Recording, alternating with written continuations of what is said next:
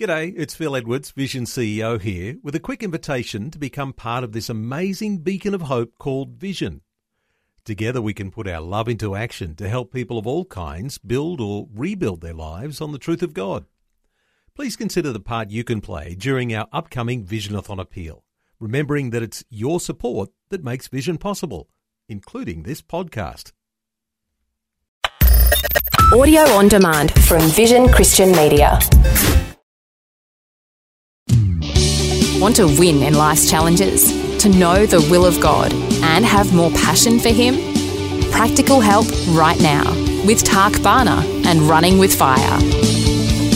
Thanks for tuning in today. And hey, if you do find these uh, recordings helpful, profitable, useful, be a blessing and encouragement to you, why don't you share them with someone else? And hey, let's get God's word out to as many people as we possibly can. We're talking about growing in prayer, and we're take, looking at it from many different angles. But here's a thought for you.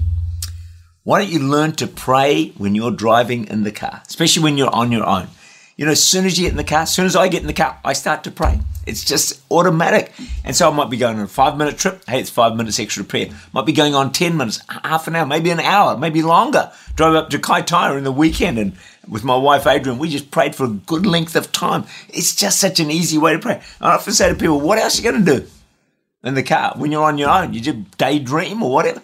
Use it for prayer and it'll be useful. I often think that in Auckland, God's given us gridlock so that all the Christians can drive to work for an hour drive home for work and use it to pray, and that's going to bring the revival. So there, there's a thought for you if you're having to travel a long time. Don't waste. I always say to myself, if I've got a long journey, I'm not going to waste my time. I'm going to use it for the kingdom of God to pray and see God do amazing things we continue to see more and more answers to prayer. That's what happens when you dig the well of prayer. God starts to move. So listen to a couple of these stories that came in not long ago. A lady broke her shoulder. This was about three, four months ago. She's watching our New Zealand Beyond conference. She's praying for a breakthrough.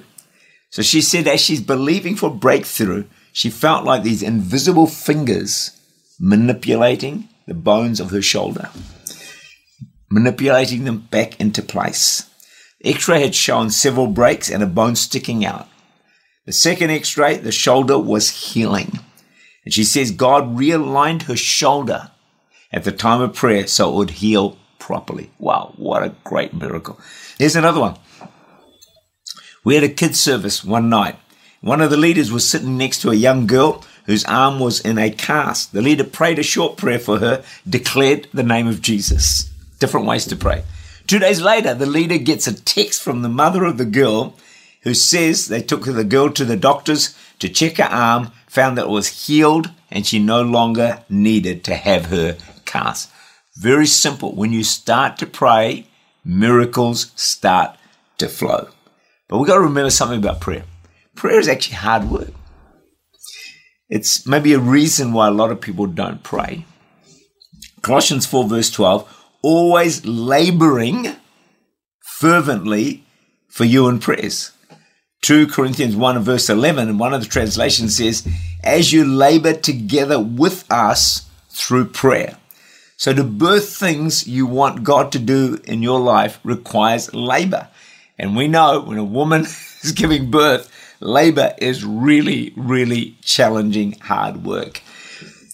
Because prayer is so powerful, the enemy will do everything in his power to make sure you don't pray and to make sure you do not grow and develop in prayer. One of the reasons that we don't pray a lot is we lack prayer language. So what I think we can do and what I've been doing in with our church is giving them scripture and teaching them to pray scripture. So let me give you a few today. So Romans 15 verse 13, you can use this in prayer. May the God of hope, and I've personalized it, fill me with all joy and peace as I trust in him, so that I may overflow with hope by the power of the Holy Spirit. That's a great prayer to pray. Here's another one John 14, verse 27. Peace I leave with you, my peace I give you. I do not give you as the world gives. Do not let your hearts be troubled. Do not be afraid. Take these scriptures, personalize them, use them for prayer. Let me give you one more. Deuteronomy 3:18.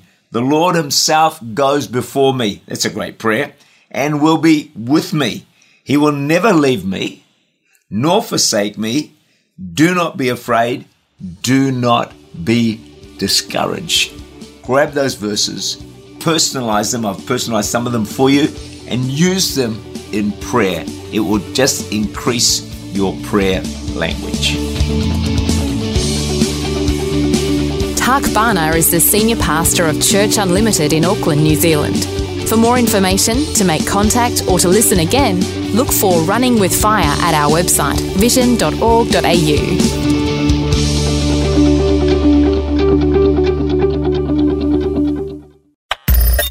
Thanks for taking time to listen to this audio on demand from Vision Christian Media.